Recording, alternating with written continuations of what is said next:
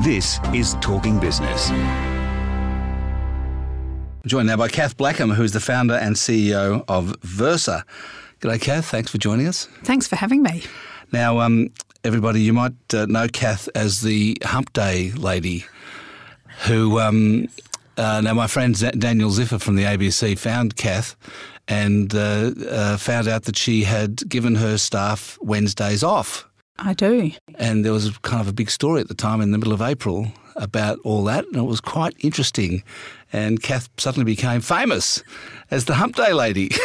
I'm not sure so that's what I want go? to be known for, but yes. and, and, the story was that um, by giving everyone Wednesday off, productivity went up. Mm-hmm. So I don't want to dwell too much on this because we want to talk about your business and you, but just briefly, cover that. What what uh, yeah. what happened? Look, it's my favourite topic. So, uh, but I will be as brief as I can be. We about twelve months ago, I came up with the, the idea of um, going to a four day week where we gave we closed the office basically on a Wednesday, and everybody they do their the hours, the thirty seven point five hours, but they do them over four days, not five. Um, and we started out on a three month trial. Um, I think we were all a little um, scared of what the results would be from a financial perspective, um, but it has been incredible. We've tripled our profits, we've grown revenue tripled by four. profits. Yep, in one year. Do you think as a result of that? Uh, no, I don't. Um, we're doing a whole lot of other stuff that um, also contributes to that, but I definitely think that it helps. And what I didn't see, which is what I think a lot of um, my senior management team were worried about, is the profits going down, our efficiency going down, we've actually seen the opposite. People are more efficient when they're working over four days because they get that time off. We don't. Our sick days have gone down. Um, people are not taking admin time, so they're not kind of ringing up and saying, "I've got to go in and." You know, uh, see that get the pl- meet the plumber or anything like that. So it's just completely the opposite to what you would expect when you cut the hours down of your staff. Are you aware of other companies copying you? Um, look, yes, I actually had a call with a very, very large company in the UK. It was covered by the BBC, who contacted me and said, We love it. And this is kind of a 6,000 person company. And they said, We love it. We want to copy it can we have a phone call? I've been working with them ever since. So, no, but what about here in Australia? well, no, but... look, the people have been interested. I think it's going to take a while. Part of me going out and talking about this is to try and convince other founders and CEOs just to take a chance in giving it a go. So it won't work for every business, but if well, I some had businesses, a, a lot of businesses actually have to be open on the Wednesday, like a, a shop or of course they know, do, yeah, with customers. So it doesn't it doesn't work. But for an office based business, I would just encourage people to just give it a go and see because we have very happy staff, we have very high retention, um, and like I said, our profits and revenue have gone up, um, not down. So I, I, think we're a good case study, and I'm not saying that everyone should just go out and do it tomorrow, but I think that if you really want to attract good staff, you need to be thinking laterally. Okay, so tell us what Versa does.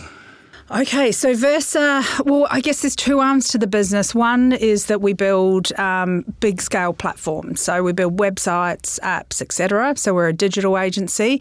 But what makes us a bit different is we're also, um, we use voice um, and emerging technology like augmented reality and AI to really um, make sure that clients are building websites that are future first and that are making people's lives better. So, basically. what do you mean you use voice? Voice? Yeah, so it's a good question that I get asked a lot. Um, so when I talk about voice, I'm really talking about bringing brands to life on platforms like Amazon Alexa, um, Google Assistant. So you might have heard or seen that you know they're selling them now. So you've got the smart speakers.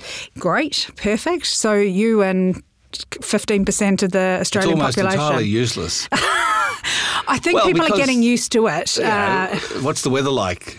Yeah, well, look, So we've built some really interesting skills. So we basically build the skills, they call them, and actions, but they're basically apps for those platforms. So just like you would build an app for I, a th- I would have thought, doesn't Amazon and Google have their own? Like, well, did they buy it off you? Yeah, well, sometimes they get us to build them. Sometimes we build them for brands. So we built one for Huggies just recently, for example, which has music for kids. So you can be sitting with your child that won't go to sleep, and you get Huggies to play um, soothing music, and you kind of creep out. So th- those kind of No, is that, useful use is that an actual physical device, or is it? no, is it's it- just using it on Amazon Alexa. Oh, so, I see. So, yeah. you, so it's a it's a piece of uh, voice software that you Yeah.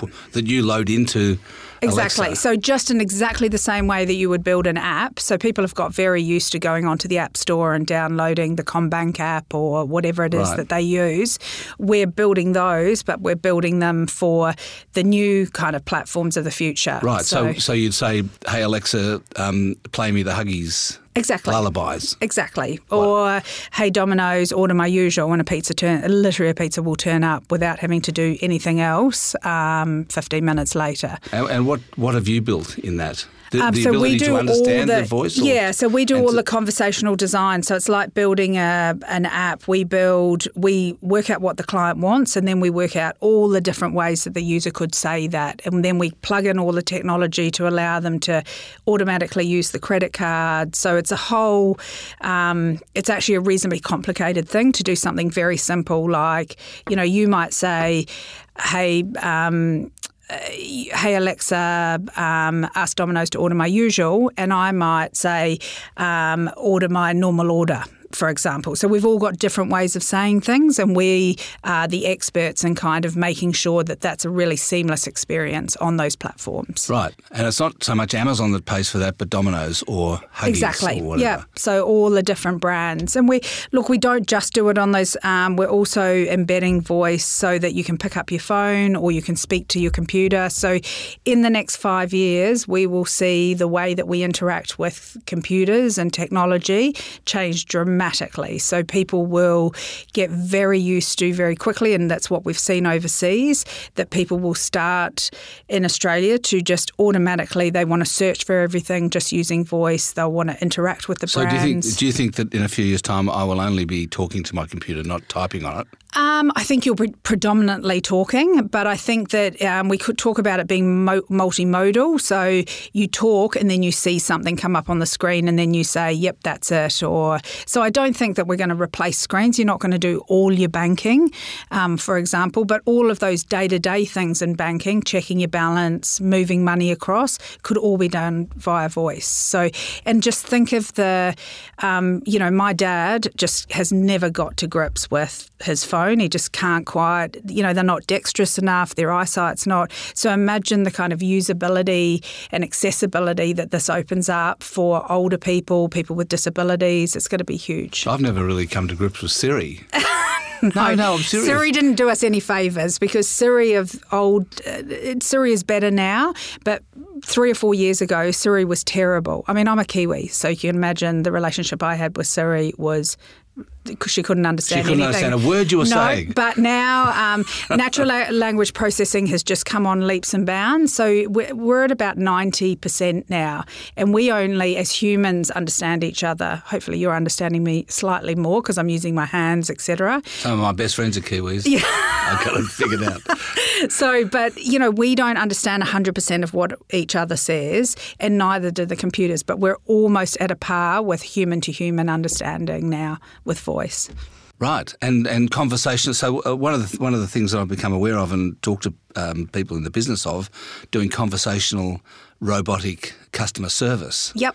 On the phone. Are So we do a lot of you- that. Yep, do that? absolutely. So taking um, conversations that people have in the phone, putting them through something like IBM Watson, for example, pulling out the um, the patterns of what people are asking, and then building a voice experience that allows that is much much better than what we've seen with they call it IVR, but what you see now when you speak on the phone and the options are limited. They don't really. It's not really in line with what um, you're wanting to ask, and it takes a long time. Now you'll be able to ask any question, and hopefully.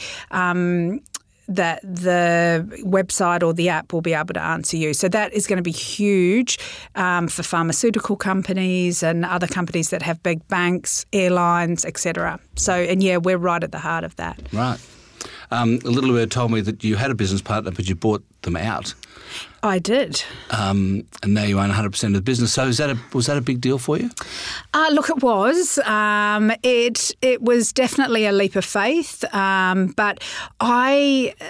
Particularly with the emerging technology that I'm seeing coming out, I just see such a huge opportunity um, for a business that is focused on this kind of future tech um, to really go out overseas and um, and realise its potential. And I wanted to be able to be at the helm and to be pushing that forward. So, yeah, I have a very very big mortgage and I have a very um, big loan, but I Well, I was, um, I was going to say, I, I imagine your business partner also sees saw the potential and therefore wasn't prepared to give it away. Uh, no, he did not give it away. Um, but look, I, we're still very good friends, and I um, we had just kind of started to go in um, kind of different directions with our businesses, both really good businesses. So um, I'm very keen to kind of take this overseas, and I'm really excited by what's happening in Asia right now with um, Voice, um, particularly in China.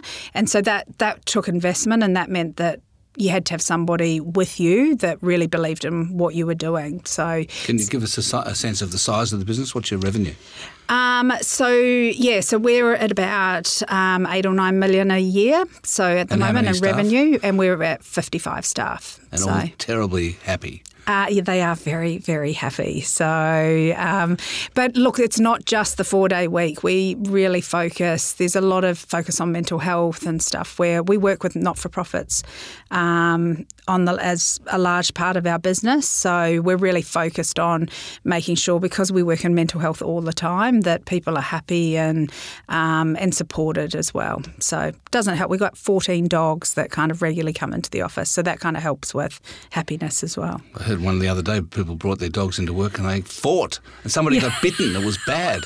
Yeah, we we have very strict rules around dogs, and if you've got an antisocial dog, then we definitely have the difficult conversation. But look, most of our dogs, I really firmly believe that it's kind of initiatives like that that are going to change the way that people feel about coming to work. Um, you know, we also allow people to bring their small babies in as well. You know, on a kind of everyday basis up until they're six months old, so that they can, you know, if their situation is difficult and they want to come back to work, they can do that and kind of have it all if they want to. What a fabulous employee you are, Kath. So I don't know um, about that. I've been talking to Kath Blackham, who's the founder and CEO of Versa.